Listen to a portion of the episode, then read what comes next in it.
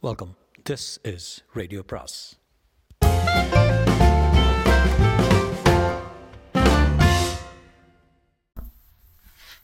பொன்னியின் செல்வன் அத்தியாயம் ஐந்து தாயை பெரிந்த கன்று.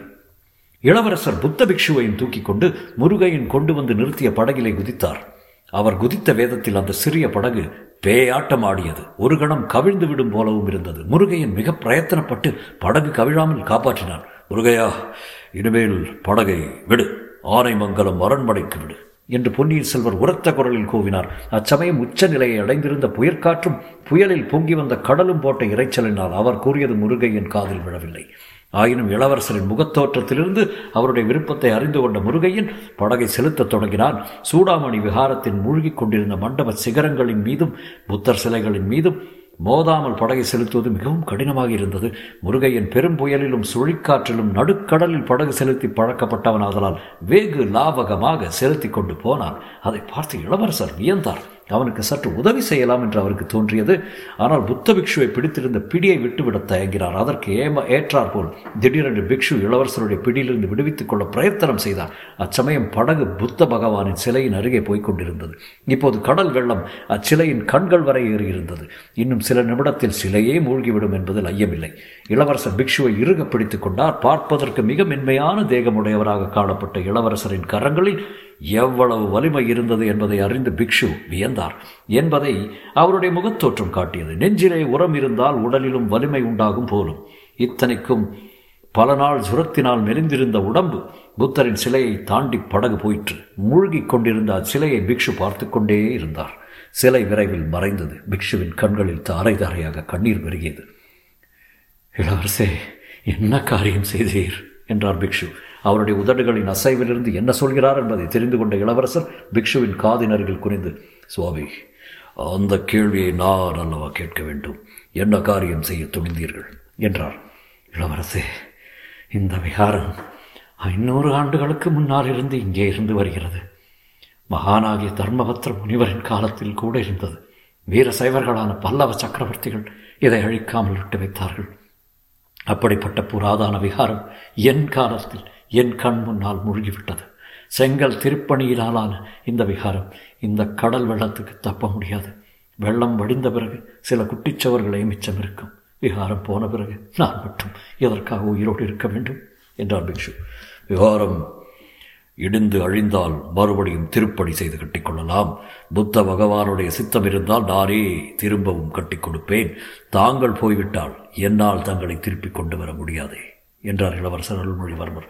கடலும் புயலும் சேர்ந்து போட்ட இறைச்சலினால் அவர்களால் மேலும் தொடர்ந்து விவாதம் செய்ய முடியவில்லை.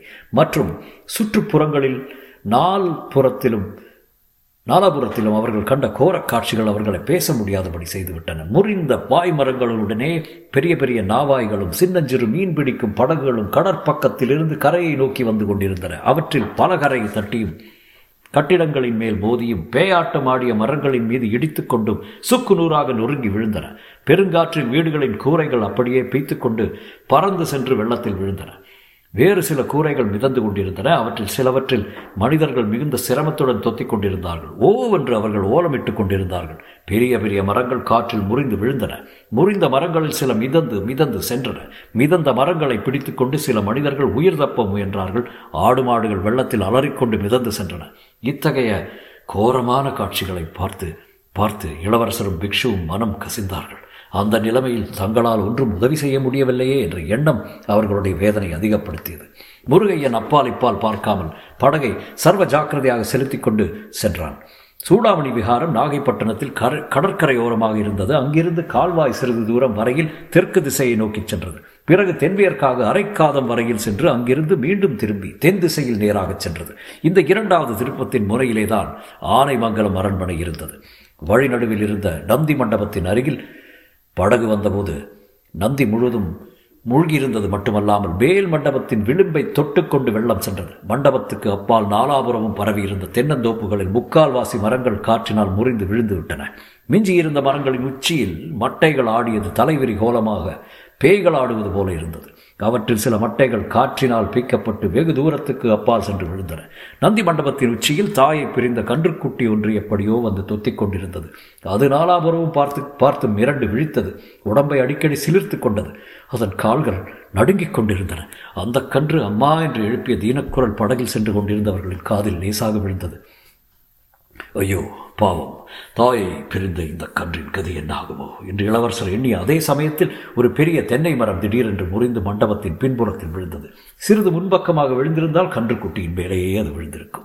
மரம் விழுந்த வேகத்தினால் தண்ணீரில் ஒரு பெரிய அலை கிளம்பி மண்டபத்திலே மேலே தாவி வந்தது. முன்னமே நடுங்கிக் கொண்டிருந்த கன்றுக்குட்டி அந்த அலையை சமாளிக்க முடியாமல் தடுமாறி விழுந்தது. மண்டபத்தின் உச்சியிலிருந்து அலையினால் அது வெள்ளத்தில் உந்தி தள்ளப்பட்டு தத்தளித்தது.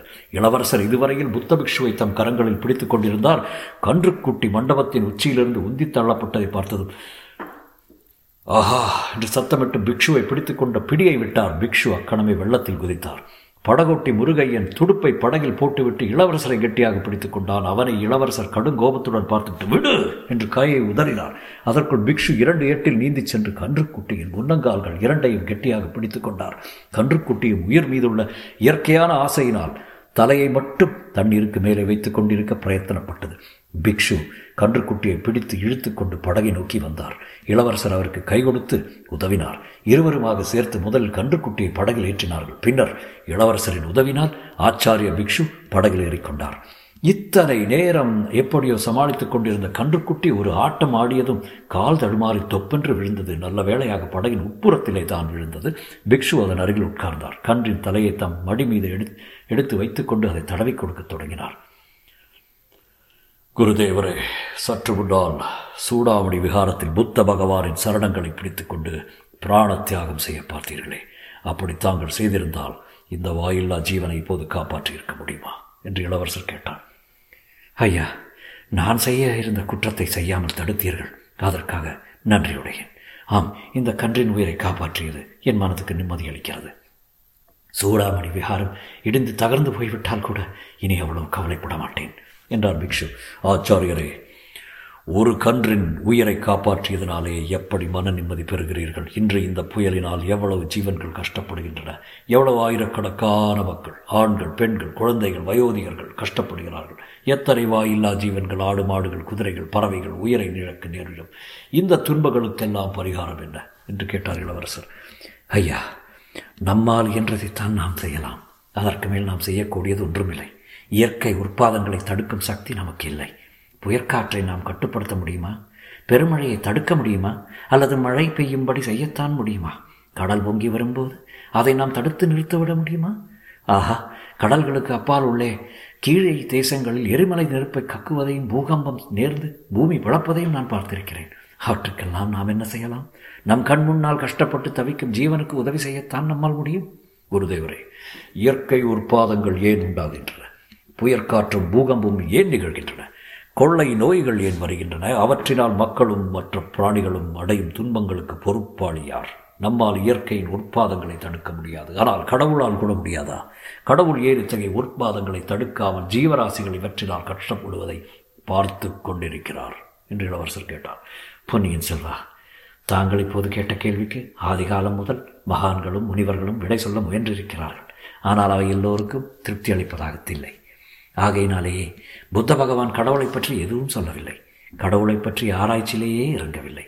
பிறருக்கு உதவி செய்யுங்கள். பிறருடைய கஷ்டங்களை போக்க முயலுங்கள். அந்த முயற்சியிலே தான் உண்மையான ஆனந்தம் அடைவீர்கள். அதிலிருந்து சுகதுக்கங்களை கடந்த நிர்வாண நிலையை அடைவீர்கள் என்று புத்த பகவான் போதித்தார் என்று பிக்ஷு கூறினார். படகு நந்தி மண்டபத்திலிருந்து மேற்கு திசையில் திரும்பி ஆனை மங்கலத்தை நோக்கி போய்க் கொண்டிருந்தது. பொன்னியின் செல்வரின் உள்ளம் சிந்தனையில் ஆழ்ந்திருந்தது. சற்று முன் பிக்ஷு வெளியிட்ட புத்த சமய கொள்கையோடு தமது முன்னோர்களின் சமயக் கொள்கையை அவர் மனத்துக்குள்ளேயே ஒப்பிட்டு பார்த்தார். பிறருக்கு உதவி செய்யும் கடமையை சைவ வைஷ்ணவ சமயங்களும் வற்புறுத்துகின்றன பரோபகாரம் இதம் சரீரம் என்ற மகாவாத்தியமும் இருக்கிற வாக்கியமும் இருக்கிறது. ஆனால் அதே சமயத்தில் கடவுளுடன் நம்பிக்கை வைத்து பக்தி செய்யும் கடமையையும் நம் முன்னோர்கள் வற்புறுத்தி இருக்கிறார்கள் கடவுளை சம்ஹார மூர்த்தியான ருத்ரனாகவும் கருணாமூர்த்தியான மகாவிஷ்ணுவாகவும் உருவம் கொடுத்து போற்றியிருக்கிறார்கள். கடவுளுக்கு ஜெகன்மாதா உருவம் கொடுத்து ஒரே சமயத்தில் அன்பே வடிவான உமாதேவியாகவும் கோர பயங்கர ரணபத்ரகாளியாக இருக்க ஏன் இருக்க முடியாது? பெற்ற குழந்தையை ஒரு சமயம் தாயார் அன்புடன் கட்டித் தழுவி கொஞ்சுகிறாள். இன்னொரு சமயம் கோவித்துக் கொண்டு அடிக்கவும் செய்கிறாள். ஏன் அடிக்கிறாள் என்பது சில சமயம் குழந்தைக்கு புரிவதில்லை. ஆனால் அடிக்கும் தாயாருக்கு தான் பெற்ற குழந்தையுடன் குழந்தையிடம் அன்பு இல்லை என்று சொல்ல முடியுமா? இருட்டுகிற சமயத்தில் படகு ஆனைமங்கத்தில் இருந்த ஆலைமங்கலத்தில் இருந்த சோழ மாளிகையை அணுகியது பொங்கி வந்த கடல். அந்த மாளிகையை எட்டவில்லை என்பதை படகில் வந்தவர்கள் கண்டார்கள்.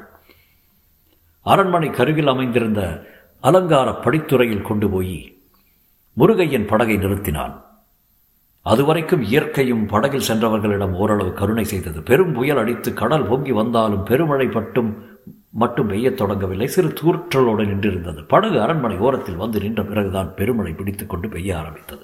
ஆனைமங்கலத்து அரண்மனை காவலன் அரண்மனையின் முன்வாசலில் கையில் ஒரு தீவர்த்தியை பிடித்துக் கொண்டு நின்றான்.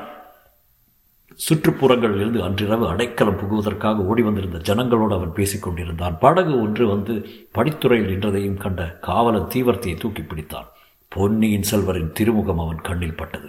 உடனே மற்றதையெல்லாம் மறந்துவிட்டு படித்துறையை நோக்கி ஓட்டமாக ஓடினான். இதற்குள் படகிலிருந்து இளவரசரும் ஆச்சாரிய பிக்ஷுவும் படிக்கட்டில் இறங்கினார்கள். கன்றை மெல்ல பிடித்து கரையில் இறக்கிவிட்டார்கள். காவலன் இளவரசரின் காலில் விழப்போனான். அவர் அவனை பிடித்து தடுத்தார். காவலன் கையில் இருந்த தீவர்த்தி கால்வாயில் விழுந்து ஒரு கணம் சுடர் விட்டு எரிந்துவிட்டு மறைந்தது. இளவரசே சூடாமணி மிகாரத்தை பற்றி நானே கவலைப்பட்டுக் கொண்டிருந்தேன். தாங்கள் இங்கே வந்துவிட்டது மிகவும் நல்லதாக போயிட்டது என்றான் காவலன். நான் சூடாமணி விகாரத்தில் இருப்பது உனக்கு தெரியுமா? தெரியும் ஐயா. இளையவராட்டியும் குடும்பாளர் இளவரசியும் வந்திருந்த போது தெரிந்து கொண்டேன். யாரிடமும் சொல்ல வேண்டாம் என்று இளையவராட்டி பணித்துவிட்டு சென்றார். அதை இன்னமும் நீ நிறைவேற்றத்தான் வேண்டும். மாளிகை வாசலில் கூடியிருப்பவர்கள் யார்? கடற்கரையோரத்து கிராமங்களில் கடல் புகுந்து விட்டால் ஓடி வந்தவர்கள். இரவு தங்குவதற்கு இடம் கேட்டுக் கொண்டிருந்தார்கள். அச்சமயம் தாங்கள் வந்தீர்கள். அவர்களை விரட்டி விடுகிறேன் வேண்டாம் வேண்டாம். அவர்கள் எல்லோருக்கும் இருக்கவும் படுக்கவும் இடம் கொடு.